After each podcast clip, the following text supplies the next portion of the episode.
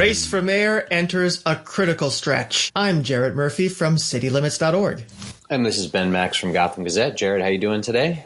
Doing all right. Happy Cinco de Mayo. Rest in peace, Bobby Sands. How are you? Indeed, indeed. I'm doing okay. You know, the flood of uh, of information around uh, both the election cycle and what's happening in government and society um, is really something. But um, you know, that's why we get paid the big bucks to sort it all out and process it all and uh, and, and figure yourself. out what matters and what doesn't matter. But um, yeah, we're in the home stretch here. I mean, this is, as far as I'm concerned, you know, we've basically now in May, you know, we've sort of moved into the next to last phase of the election. You know, we're still not quite in crunch time, prime time, which I still think doesn't really happen until we hit June after Memorial Day weekend. But you know, this this month of May is where stuff really starts to get serious. You have the first televised official debate coming up a week from tomorrow. You have um, you know candidates really starting to spend money on advertising, and uh, you know a flood of endorsements and announcements and policies, and of course unknowns and and surprises uh, coming out as well. Certainly, and the mayoral uh, race, as it moves into that critical phase, will be the exclusive focus of our show today. We'll be joined by David Freedlander, a writer for New York Magazine and author of the new book, The AOC Generation, who'll be talking about his coverage of comptroller and mayoral candidate Scott Stringer in recent days, and Sally Goldenberg, free, frequent guest of the show, the Politico New York uh, City Hall bureau chief, discussing uh, what she's been seeing on the campaign trail. But certainly, as you said, Ben, big dates coming up in terms of debates, also some key dates for campaign finance, which of course is what fuels the beast.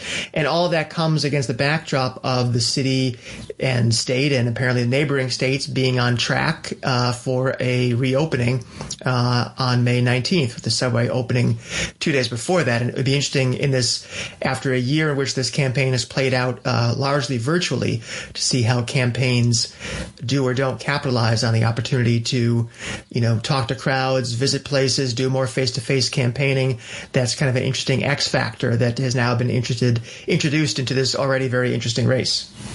Yeah, indeed. I mean, I think you know candidates uh, have been getting out more and more. People are feeling a bit more safe as the weather warms, as the vaccination uh, unfolds and is implemented. More and more people are vaccinated. You know, even before there was a vaccine last year, when the weather warmed and we came out of the awful, awful first crushing wave of COVID, you know, things were much, much better in the late spring and, and summer. And so now with vaccination and a lot more people, you know, knowing uh, how to be more careful and, and, all that, you know, we're expecting things to really open up here. And it coincides with this, um, you know, last couple months, even less so of this race that's leading to the June 22nd primary day.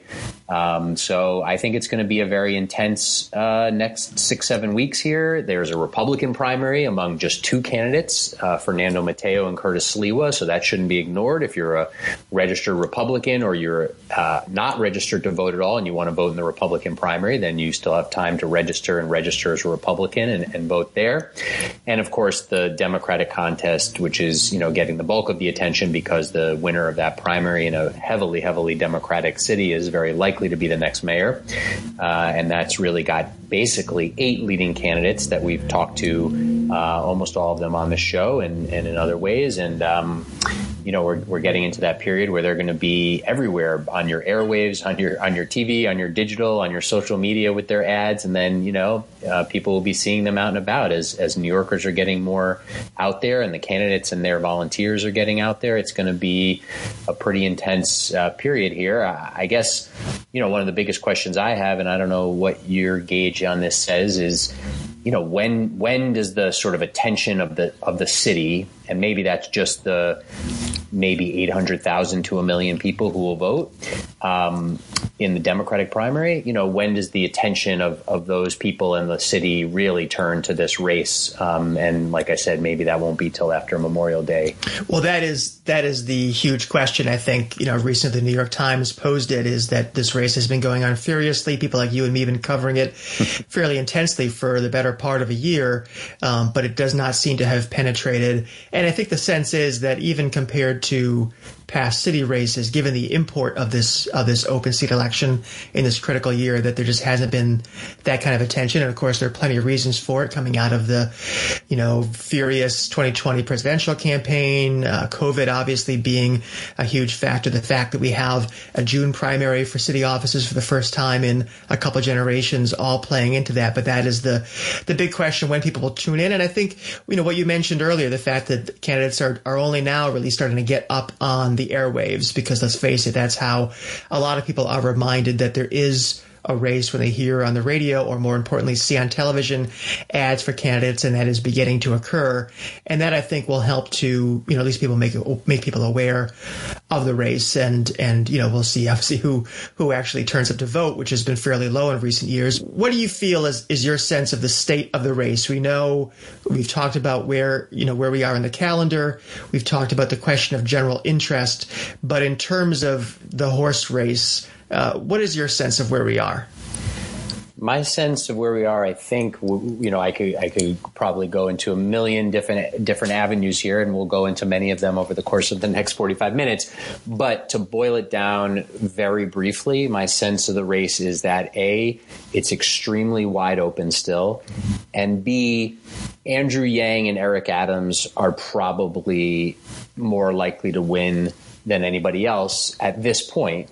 But C CA, which is that this is wide open. I think you know. I think every poll that we've seen has shown Yang and Adams with more strength than everybody else, um, but undecided is often leading both of them, and it's not. It has not been that clear how strong even you know the support for Yang and Adams has been in that polling. Um, we haven't seen you know one of the big pollsters come out with a poll yet. That's Quinnipiac, Siena, Marist. Um, I'm expecting something from one of them sometime soon. But um, you know, the polling we've seen has basically shown that we will get into the Scott Stringer situation with allegations of sexual harassment and abuse from uh, 20 years ago that re- just surfaced. Uh, from a complaint by a former campaign volunteer and, and seemingly po- political associate of Stringer's, Jean Kim. We'll get into that soon. So that throws his stature into question as someone who is right there in that in that top tier. But that's generally how I see it. I think um, you know you could start to chart a, a path to victory if, if things break right for a few other candidates, and then there's a few others who it's a big big long shot. I think, but um, you know you never say never. What what about you? I think I probably uh, would uh, endorse that view that you know, Yang and Adams seem to be in control of the race as much as anyone is. All the polls have showed a you know high percentage of undecideds. Ranked choice voting obviously throws a wrench um, into the dynamic in terms of predicting this race, and obviously the Stringer situation is indicative of the kind of surprises that can come last minute. And let's face it, as I think uh, David Freedlander mentioned in his Scott Stringer uh, article that came out this week, there could be other surprises coming down the pipe too. We don't know about either about the candidates or some other event that certainly has happened in the past. I'm always reminded of the fact that, you know, September 11th, 2001 was the Democratic mayoral primary day. And obviously yep. that day shaped up very differently than the campaigns or anyone in the world was, um, was planning. And I think one thing I'd say, Ben, and I think we'll probably discuss this next week too, is that, you know, there's always a question of what role debates play in any campaign, um, presidential races and others you know, whether it's just something for the media to talk about or whether it could be important.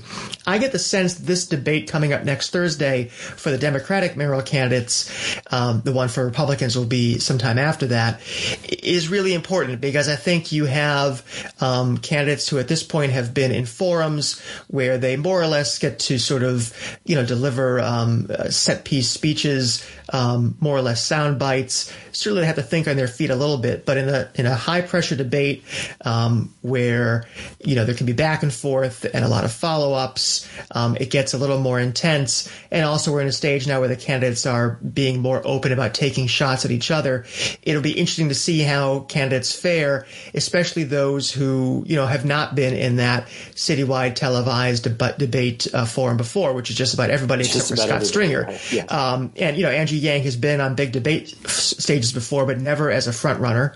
Um, Eric Adams has certainly been in plenty of political debates, but I don't think ever with this exposure and never, you know, with someone who is considered uh, perhaps a co-front runner of the race. So I think, you know, maybe not the entire 90 minutes of that debate, however long it's going to be, but there always is the chance for that kind of telling, um, or at least highly um, referenced uh, exchange or set or phrase, whether it is good or bad, that can really define the next period of the campaign.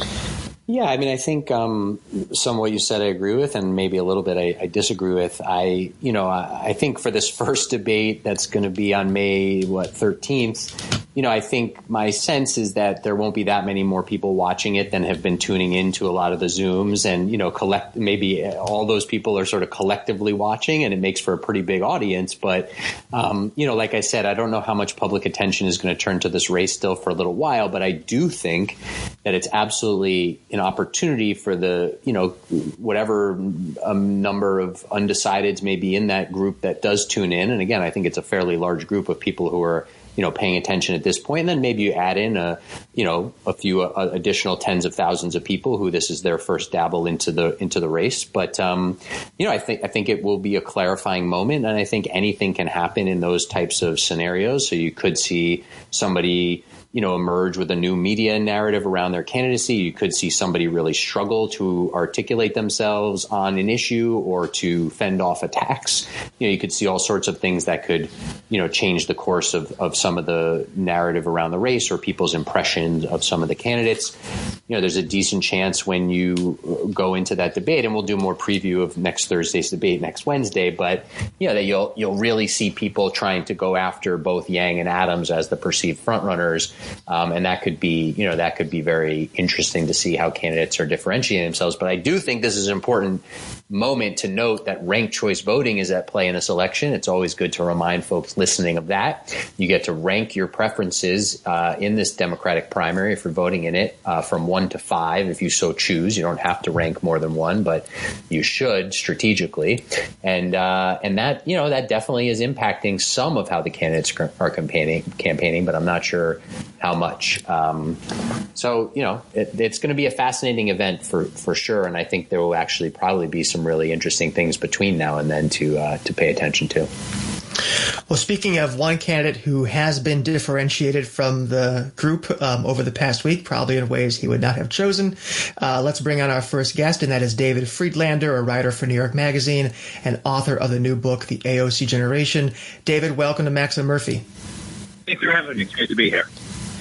Uh, so take us back. It was only a week ago um, that um, that the kind of full story of these accusations against Scott Stringer came out. Some early word had emerged the night before on Tuesday the 27th. But take us back to the state of the race as it concerns Scott Stringer last Tuesday before this happened. Uh, where was he in the race? Um, what were his prospects looking like at that point? Yeah, it's a great question. Um, I mean, his prospects, I think, were not great. Not not how he would have liked them to be. Um, you know, he's somebody who's been sort of planning for this moment for the past forty years or so, um, and you know, he kind of struggled to break out. He was kind of in, in the low single digits. Um, sorry, the low double digits. Um, you know, but had a lot of endorsements. Um, and then it it seemed as if he would kind of turned a corner uh, in a way. Uh, he got the working families endorsement, which he had really sought. He got the teachers union endorsement, which he had really sought. He was up on the air with his first ad. He had a ton of money uh, in the bank, and it looked like they were going to really, you know, make a play uh, to sort of go after Andrew Yang and Eric Adams. And then this just kind of came out of the blue, as you said. Um, I think I guess Monday night we sort of first all started getting word about it, and it's, it's it just you know he's been on a tailspin ever since. And just to stay with that for a moment, why do you think, you know, Stringer, as you said, had he was a citywide official, a ton of money, been running for this office effectively for years. Why do you think he was sort of underperforming for much of this year? And what do you think was leading to him turning that corner? Because I wonder if any of those dynamics are sort of still in play now. Yeah, I mean, I think that you know Scott Stringer is someone who was always a kind of mainstream liberal Democrat, you know, who sort of moved sharply left, kind of, you know, in the Trump era, um, got behind a bunch of anti-establishment, far left candidates as, as they took on the political establishment, um, and and I think many in this sort of the political class felt like he betrayed them. Um, that said, I think in many ways it was a pretty clever move. He's a 60 year old uh, white guy, um, and, and, in, in, a, in a uh, you know he's running in a city that's about 40 percent white, and probably about I would say about three quarters of that vote is is you know whatever you would sort of consider to be progressive, and so he was kind of making an effort to kind of consolidate that vote, and I think kind of did so very cleverly in a lot of ways. Um, the problem it was sort of twofold. For one, and I think for some voters, you know, within that block, there was a sort of inauthentic, you know, inauthenticness to his sharp turn to the left. And then secondly, even as you consolidate that block, it's still kind of not enough to win citywide. Um, and so I think that's why he was kind of struggling to, you know, get out of that kind of where he was, which is kind of between the first tier and the second tier, as it were. So we want to talk about the political fallout, political dimensions of what's happened to Stringer over the past week. But yesterday I was struck by kind of an interesting sequence of events. You had um, the attorney for Jean Kim telling us late in the morning that she had filed a formal complaint with the New York State Attorney General. The Intercept coming out with a story at midday in which they said that there were some, you know, fairly important inconsistencies in Jean Kim's story, although they were careful to say that those did not refute the heart of her allegations. And then late in the day, uh, Citizen Action, another uh, organization that had endorsed Scott Stringer, uh, pulling its endorsement from him. And I guess for me, it all raised the question of, are we going to find out some definitive facts in this case about these allegations before primary day? And, and even if we do, are, are they going to matter? I mean, I think you know we're all in an uncomfortable situation here, um, and it's not one that is you know any of us want to be in. Where we have to sort of evaluate in some ways this you know truth claim from something that happened 20 years ago and do it 50 days before the election. Um, I think it's certainly fair to say that there are we, we will never know uh, what happened between them. Um, you know, we also know that uh, women t- tend to not come forward with false accusations very often. Mm-hmm. We also know that this is a highly charged political environment, and there's only 50 or so days to go, um, or whatever it is, and, and that you know there's certainly a lot of questions in her in her story and in the way it was presented, um, including in the fact that you know when she made that allegation, it was kind of in a political context. I mean, she she was in front of his office. There were people holding signs that said resign or, you know, drop out or that kind of thing, which is very, um, you know, it's unusual for as we sort of seen these stories come to fruition uh, over the last, um, you know, few years, right? That they tend to not, people tend to not kind of do like a rah rah political thing along alongside of them, which, which she kind of did, and in which that, you know, whatever she did forwarding the complaint to the attorney general. I mean, I think a lot of folks read that as a kind of an effort to keep the allegation in the news in a way. It's, you know, something that will be outside of statute of limitations. It's hard to know what the attorney general will be investigating uh, and that kind of thing. All that having said, I mean, I think you know you you you, you you're quite right. Um, it's, it's it's it's unclear if any of this would really matter? Um, you know, if, if you were to sort of poke enough holes in her story to somehow come to a conclusion, or if it would be, you know, proven correct or incorrect. I mean, there's a sort of political reality to this um, that, that that sort of trumps all of the, you know, whatever happened in a taxi cab or whatever is alleged 20 years ago. And I think also there's another dimension to it too, and I don't know if you agree with this, is that it's my impression that some of the people who have pulled back from Stringer, uh, individual elected officials and organizations over the past week, may not necessarily be reacting to their belief in the truth um, or merit of the accusations themselves, but kind of a reaction to how Stringer has reacted. Um, there was certainly some critique of you know how he handled the press conference with you know having his his wife speak uh, at that event, um, how his team has gone after Ms. Kim's motivations. Do you get that sense too that part of this is a reflection on how Stringer uh, uh, kind of retorted and and reacted? Yeah, I mean, I think people found his response to be uh, distasteful, and I think it reminded folks that he was, you know, uh, sort of a, an odd fit anyway with this younger, more progressive cohort that he cultivated as his base, um, who were really looking to put forward I think in this uh, mayoral election, someone who's not a six-year-old white man, and so you know, I think they were sort of viewing his troubles as a way to get out of that bind in a way and, and possibly go support someone else. I mean, you know, in in the Stringer's defense and in his campaign's defense, I mean, they say these allegations are completely false. They're fiction, and, and they're and they're sort of fighting back to prove that. But I'm, and they also say that they, that um, Miss Kim has these, you know, political ties, which make it seem like it's a political hit. Um, but I, you know, because she she worked for uh, Eliot Spitzer after she uh, didn't get a job with Scott Stringer's 2013 control, comptroller campaign. She was going to work for Spitzer, who was running against him. She carried petitions for Andrew Yang. Um, I think that Intercept story had that she donated money to Maya Wiley, uh, which which which had surprised me. I, I hadn't seen that elsewhere. Um, and, and, and, so, but they haven't really gone after that in a way. They sort of gone after the the the the, um, the sort of piece of the allegation, the facts of the allegation, rather than sort of trying to, to, sort of describe it as a sort of political operation. And I think that yeah, that was really the part that you know folks found just a little distasteful. Mm-hmm.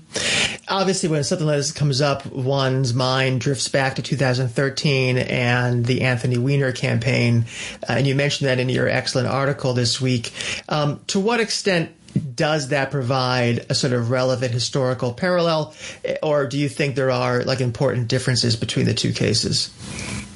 Well, you know, I think I mean one thing that's important to remember about about Weiner, right? It was it was like before we had this phrase "Me Too" and before there was mm-hmm. sort of widespread awareness, of, I think about about some of these issues.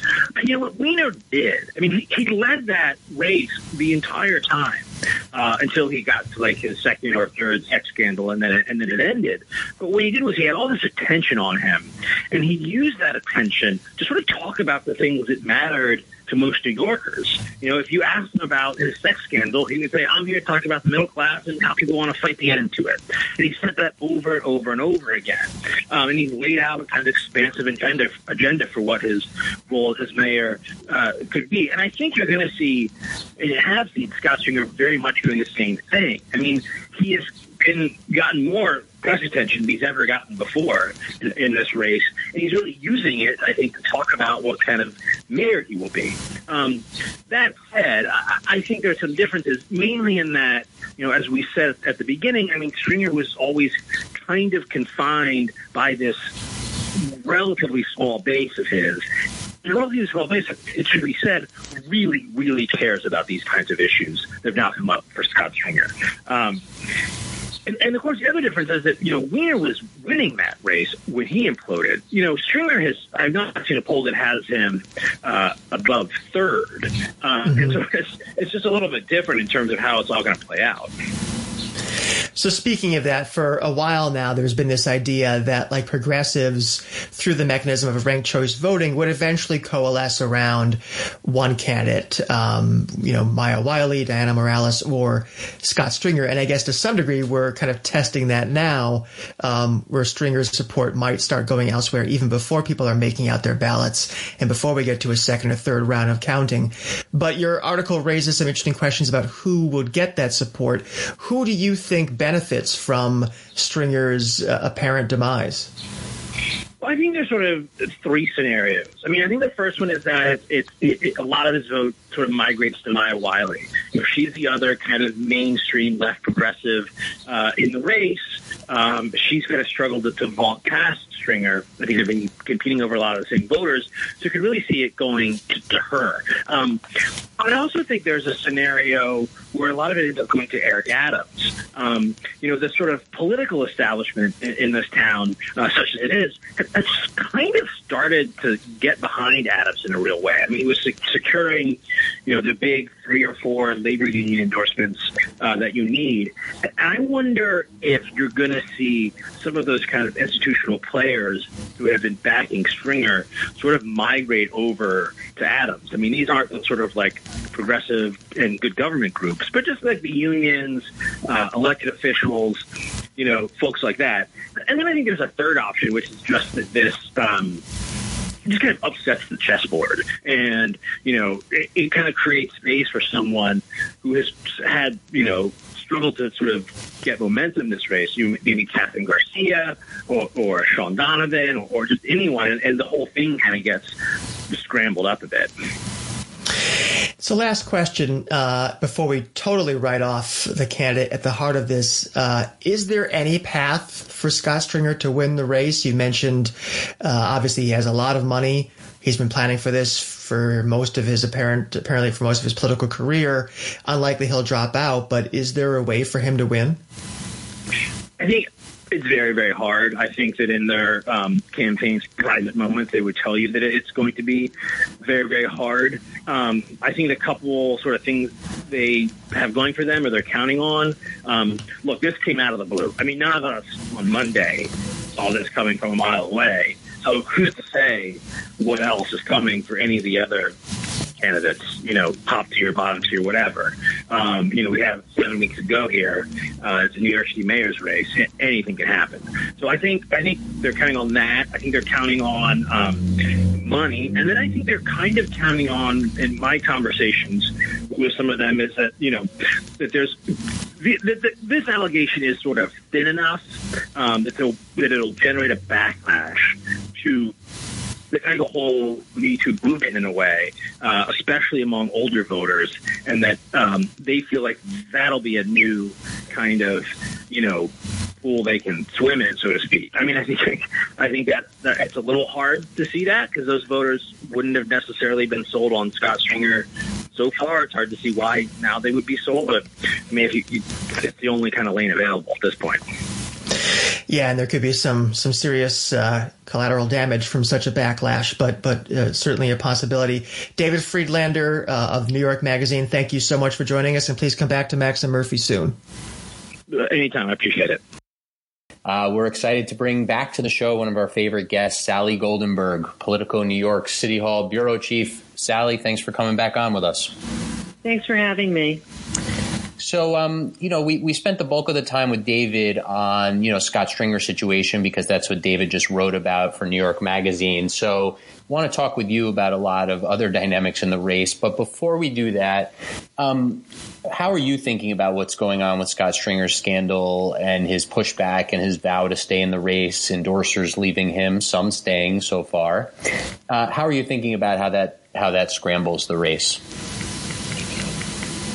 Good question, and I guess we have to see whether his core base, you know, feels this has an effect. Um, you know, it's always an open question how much endorsers bring somebody by way of votes. So Scott Stringer has a base in Manhattan. He's been elected citywide uh, twice as comptroller, and he was elected many times in Manhattan as, uh, you know, assemblyman, Manhattan Borough president.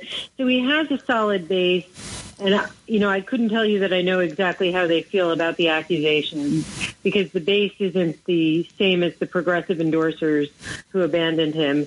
Um, mm. His base is the Upper West Side, and you see Assemblywoman Linda Rosenthal, who's part of that, did not leave. Um, you know, so I think that's telling. Now, and that's good for him. On the other hand, the Upper West Side is not enough to win an election. So, how does he grow his electorate beyond his Manhattan base? And that is why he had these endorsers, right? Uh, Jessica Ramos in Queens, uh, Julia Salazar in Brooklyn, Jamal Bowman in Riverdale. You know, he was hoping to grow his natural base through these endorsers. They've pulled support because I think they're concerned about their own political futures and concerned about the allegations against uh, Stringer. But whether or not that translates into a loss of votes or whether they were going to bring him votes, I, you know, I just don't know. Hmm.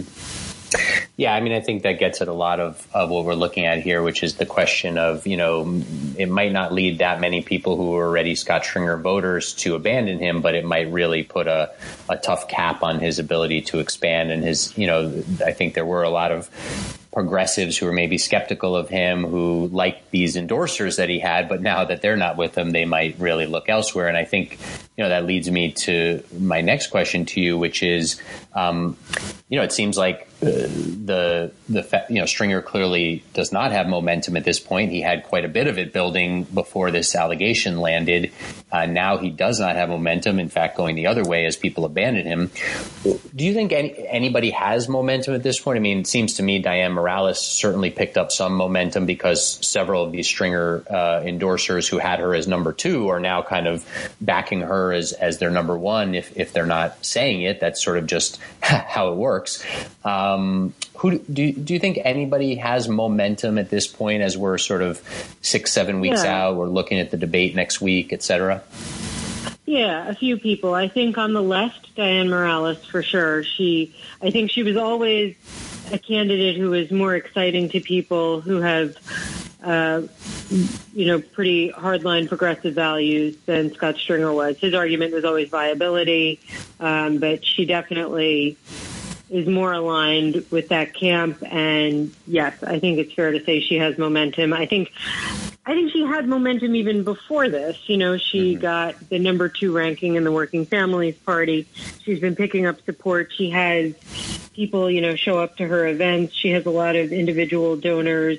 She hasn't uh, placed an ad buy yet or gone on air, but she definitely has grassroots momentum in her campaign. Um, Andrew Yang's been kind of consistently in the lead. We just have a story that posted a few minutes ago that a poll we obtained shows Eric Adams actually edging Andrew Yang out of the lead by three points. Uh, mm-hmm. It's an independent, well, it's a poll done by a firm for another candidate, not for either uh, Yang or Adams. So Eric Adams clearly has the momentum. And I think you're seeing a little boomlet for Kathryn Garcia. She was in the New York Times. She was in the New Yorker. She's on air. She's getting more endorsements she, you know, she has a steep hill to climb, but she definitely, from the perspective of like media and institutional support, which is important, it's not everything, but it's important. She seems to be on the upswing.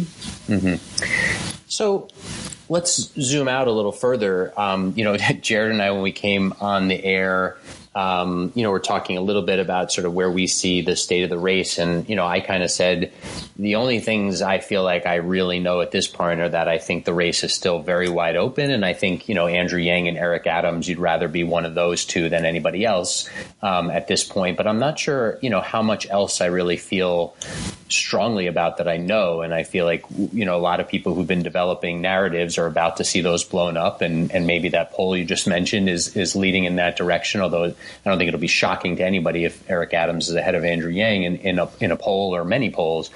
But um, are there other things that you feel like you know fairly certain about right now, or or things that seem clear? I mean, it, it does seem fairly clear that Scott Stringer's path to victory got a lot uh, narrower. Um, mm-hmm. Are there are there other things that you're sort of thinking? At least right now, on the date we're talking, we're not going to hold you to any of this unless you unless you go out on the limb and make some predictions, which I know you, so I don't think you'll be doing that.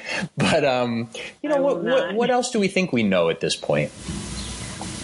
Yeah, um, I think that for some part of the Democratic electorate, this is an election about who can best bring the city back from the brink, you know, being uh, the COVID 19 pandemic, who can bring businesses back, who can bring tourism back, who can straighten out the fiscal situation, who can bring the excitement back to the city.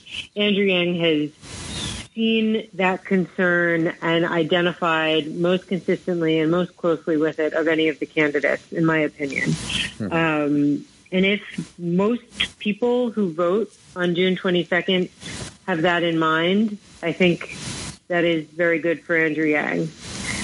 However, there's an increase in crime. There's a persistent homelessness problem.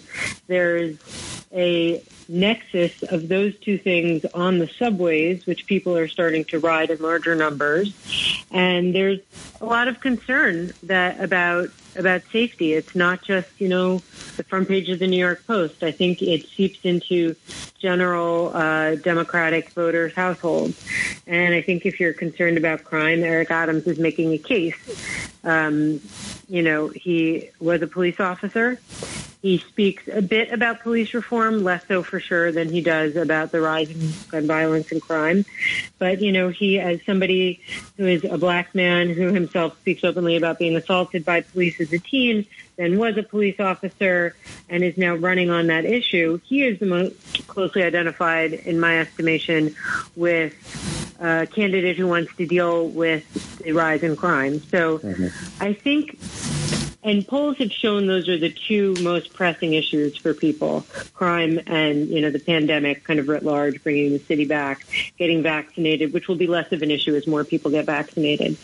So I think it really has to do with which issue is more important to more people. But I think that's why you see those two candidates notably not somebody on the far left, not Dianne Morales, not Maya Wiley, who leans farther left, not Scott Stringer, who has positioned himself in the camp of the farther left Democrats. Uh, they are not in the lead at all, you know, in any poll. Yeah. Um, and I think that's why. I think those are the two issues. I think those are the two candidates most closely identified with those two issues. So I guess if I were to make any prediction, it would be that, you know, one of those two issues, if they remain the prominent issue, the, the candidate who has successfully identified himself or herself most closely with it will benefit the most. Mm-hmm. And what do we, you know, I'm I'm wrestling a lot with the, you know, there's obviously this unique stringer situation now. We've been talking about that. There's Yang and Adams who seemed at the front of the pack. You know, it's worth noting too that Yang, Adams, and Stringer had by far, you know, the most name recognition in every poll. With Yang, you know, well ahead of, of Adams and, and Stringer, even um, even though they've been, you know, part of the city's political scene for decades. Um, and so these other candidates have a lot of catching up to do, uh, you know, on just introducing themselves to voters. And I, you know, I've been thinking about what is what does it take for a Maya Wiley, Shaun Donovan, we haven't mentioned Ray McGuire, we haven't mentioned uh, Dianne Morales, and you mentioned Kathryn Garcia you know this other group of candidates that you know really are are have not been well known at all uh, other you know behind those those first three what does it take for any of them to really break out? And you know you think back to 2013 and Bill de Blasio's breakout but I don't know you know that we you know that that one race means a model for anything. But how are you thinking about one of those candidates potentially breaking out? What do you think you know what do you think people need what is what do what should voters and listeners here you know know about how these races unfold now that you've you've covered a few of them? Yeah, I mean, I think De Blasio. I don't want to belabor 2013, but De Blasio captured the zeitgeist. It's just that it didn't really crystallize until closer to election day for a number of reasons. He had an ad that kind of uh, spoke to the issue. There was a federal court ruling on stop and frisk. Um, there were just a number of things, and then other candidates were really falling apart, and all of those things coalesced for him. But he always had the zeitgeist, you know, um, and it was clear in hindsight what the zeitgeist in 2013 was. It was a reaction to Mike Bloomberg. It's less clear this time around, which is why I say it could be crime. It could be the sort of sense of unruliness in the city some people have. It could be just the let's bring the city back from COVID. But to quickly answer your question, I mean, I think Dianne Morales does have a lot of momentum. I think that the progressive left is ascendant. I just don't think there are enough votes in that movement to overcome everybody else who votes in the Democratic primary. So that is what I think her problem is. It's not that she's not an exciting candidate for a lot of people. I just don't think, I think there are a lot more people who are looking for something different than what she's saying. We'll see. I might be wrong, but that's my sense of it from, you know, how the race is shaken out thus far. You know, I think Shaun Donovan and Ray McGuire have spent a lot of money introducing themselves to voters. They've spent millions of dollars between themselves and independent expenditures on their behalf, and they're pretty much consistently in middle single digits, maybe high single digits in every single poll. They're not really getting a lot of traction. That could change. Ray McGuire got some pretty prominent endorsements, you know, in Southeast Queens, Gregory Meeks, and some others. Um, I think he's pretty close to Al Sharpton. That's you know that's definitely beneficial um, for many people. So he has a chance, and I think he he's um, got some broad appeal, but it ha- we haven't seen that. We haven't seen him take off yet. Kathryn Garcia has a kind of managerial message. I think she's the type of person people would be very comfortable with on January 1st, but when they go into the voting booth, they're looking for maybe a little more inspiration and excitement. I think all of that goes out the window when someone becomes mayor. They want someone who can pick up the trash and plow the snow and, and keep the trains on time, you know, so to speak. Right. Not literally because the trains are Cuomo's responsibility, but you know what I mean. Right. But, you know, Kathryn's issue is translating a government message to an exciting uh, primary election message. So those are the issues, you know, for the three of them. Maya Wiley is a, what I think she has the potential to be a consensus candidate for your sort of classic white liberal voter. She is, you know, as a black woman, um, has a lot of, you know, has a personal story and a lot of relationships and a life experience that speaks to many people. She got the endorsement of Congresswoman Yvette Clarke in 1199, a predominantly African American union.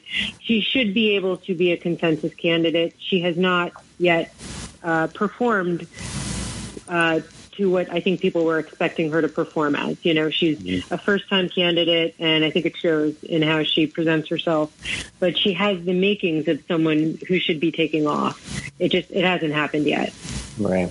So speaking of, of you know the opportunities for that, we're obviously just over a week out from this first televised debate. I was saying to Jarrett earlier, again being a little more skeptical that you know I don't know for a, for the first debate in in mid May that we're we're getting that many more people tuning in in some than you know have been the ones watching these Zoom forums because those are the you know the sort of political junkies who are really into the race and uh, you know maybe we get a few additional tens of thousands of people for the first televised debate hopefully more. Um, mm-hmm. But but uh, the the question more that I'm thinking about and, and, asking you is, you know, we have this first debate debate coming up. We have advertisements going up on air. What are some of the sort of markers of the campaign that you're watching for that could shift the playing field or uh, you know, that could really matter here. There's some endorsements that maybe could still come in, right? I mean, uh, AOC hasn't endorsed in the race. She might not, obviously. Um, mm-hmm. Um, you know, there, there's a number of others. Jumaane Williams. J- Jumaane Williams. There's a number of other individuals and groups that we could point to. A lot have endorsed. Um, maybe we'll see some Scott Stringer folks re-endorse. You know, people who've walked away might might choose somebody new. But um, are there other markers you're you're thinking about, or is it just you know the the campaign will sort of play out at faster speed here in the next few weeks, and then we'll get more polling and we'll have a better sense. Yeah, it's a good question. I mean, I think AOC is like undeniably a major endorsement. You know, uh, people would like to have that endorsement. I think Jumaane Williams matters a lot and has, mm. you know, kind of broad appeal. But endorsements in and of themselves are, you know, they're they're about somebody else. They're not about the candidate at the end of the day. I think, barring an external matter, and let's just put that aside, you know, a major crime, a major attack, something bad happening, or something really good happening, but barring that, which is hard to predict, which you know would affect the race, I think the debates will have a big impact because people are just starting to tune in. It would seem, and mm-hmm. so seeing these candidates face off on TV three times before the primary should actually have an impact. I think we haven't seen most candidates go up with ads yet. So that would, you know, that would matter. Or, you know, a major scandal. But honestly, like what happened last week with Stringer's campaign, I would call that, um, you know, a big scandal, so to speak. And at least from the poll we reported today, it, it really didn't have any impact. Now it's, you know, and the poll was in the field for two days during that story. Now that, you know, let's see, it could change in a week or so. Right. The other thing that hasn't happened yet that I think might have an impact is if candidates start spending money or if independent ex- expenditures start spending money on negative advertisements. You know, if all the news you're getting about um, Maya Wiley, for instance, is positive news that she's putting out, and by news, I mean, I'm sorry, I mean paid advertisements, not like news articles we write, which, you know, can be positive, negative, and everything in between.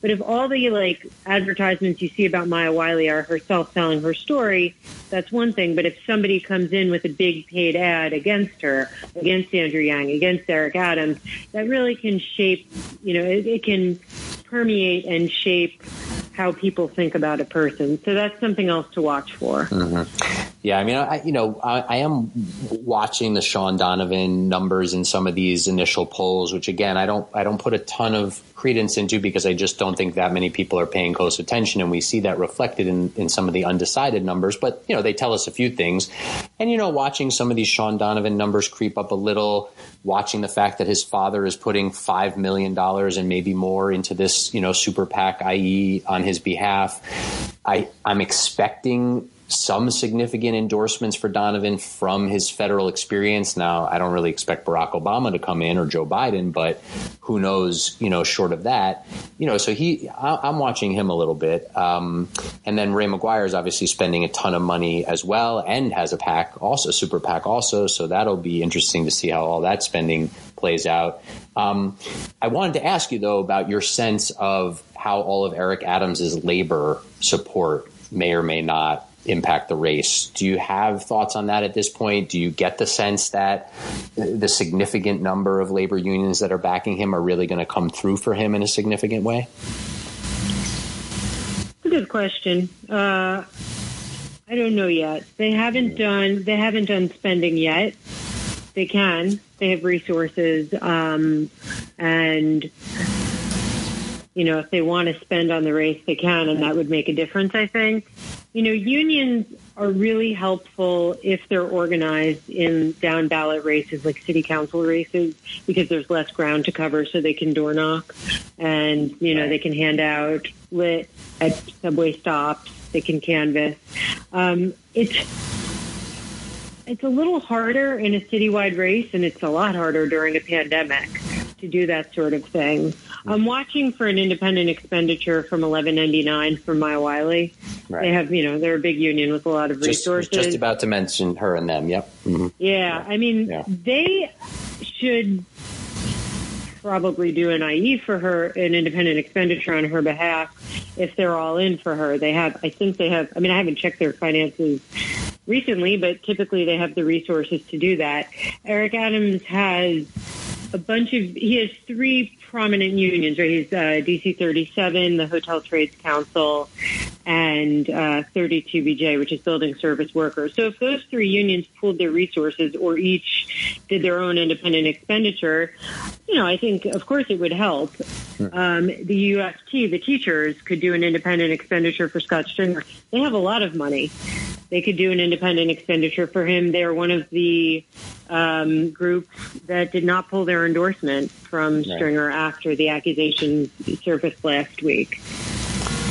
Indeed. All right. Well, we um, we really appreciate you joining us again, Sally Goldenberg, Politico New York bureau chief. There's so many other things um, we could chat about, but we're unfortunately out of time here. You've been covering the race uh, better than anybody. It hurts me a little bit to say that, but I have to because it's true.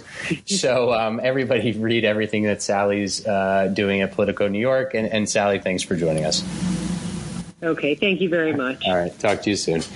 So, Jarrett, we're uh, in our last few minutes here, but we had a couple great conversations with David Freedlander and Sally Goldenberg. Um, anything uh, from those conversations, or just other thoughts you've been uh, been thinking here during this hour? Been incubating. I mean, I think so much there to, to, to pick into, but I think the article that Sally referred to, which came out, I think after our show began, about this uh, new survey she's seen showing Eric Adams in lead um, with Yang uh, behind him and, and Scott Stringer, frankly, not too far behind Yang, 11% undecided, which is you know not a huge number.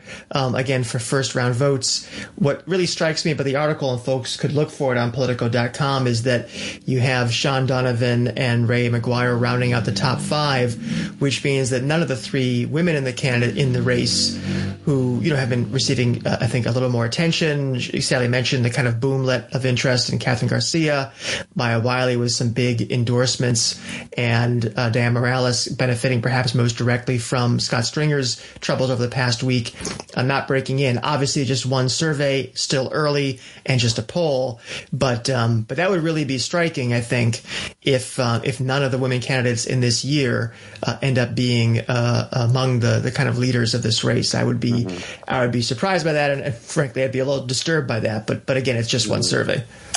Yeah, that, that that's definitely a very interesting theme to think about. I mean, I am expecting Maya Wiley to to grow her support at some point. I don't know about takeoff. Um, you know, I, I do think it'll be interesting after some momentum for Morales and Garcia to see, you know, what we see as as polls continue to come out. But I also, you know, I also think um, there's several, at least several more weeks of of the campaign to unfold before polls that I'll think really matter, which would be, you know, again in, in June, uh, early June. But um, but but they all they keep telling us different things. And one of the things I think that's about to happen, um, which I've been kind of waiting for, is this idea that Eric Adams is maybe the actual front runner in the race, and and Andrew Yang is not. Uh, which mm-hmm. you know, I think I think given all the labor support behind Adams and the fact that you know Yang came in high on name recognition and a, and a general sense of likability that, you know, these things make a lot of sense given, you know, he's an affable guy. He's energetic. He, you know, wanted to give people money in his presidential campaign. He was on CNN after that,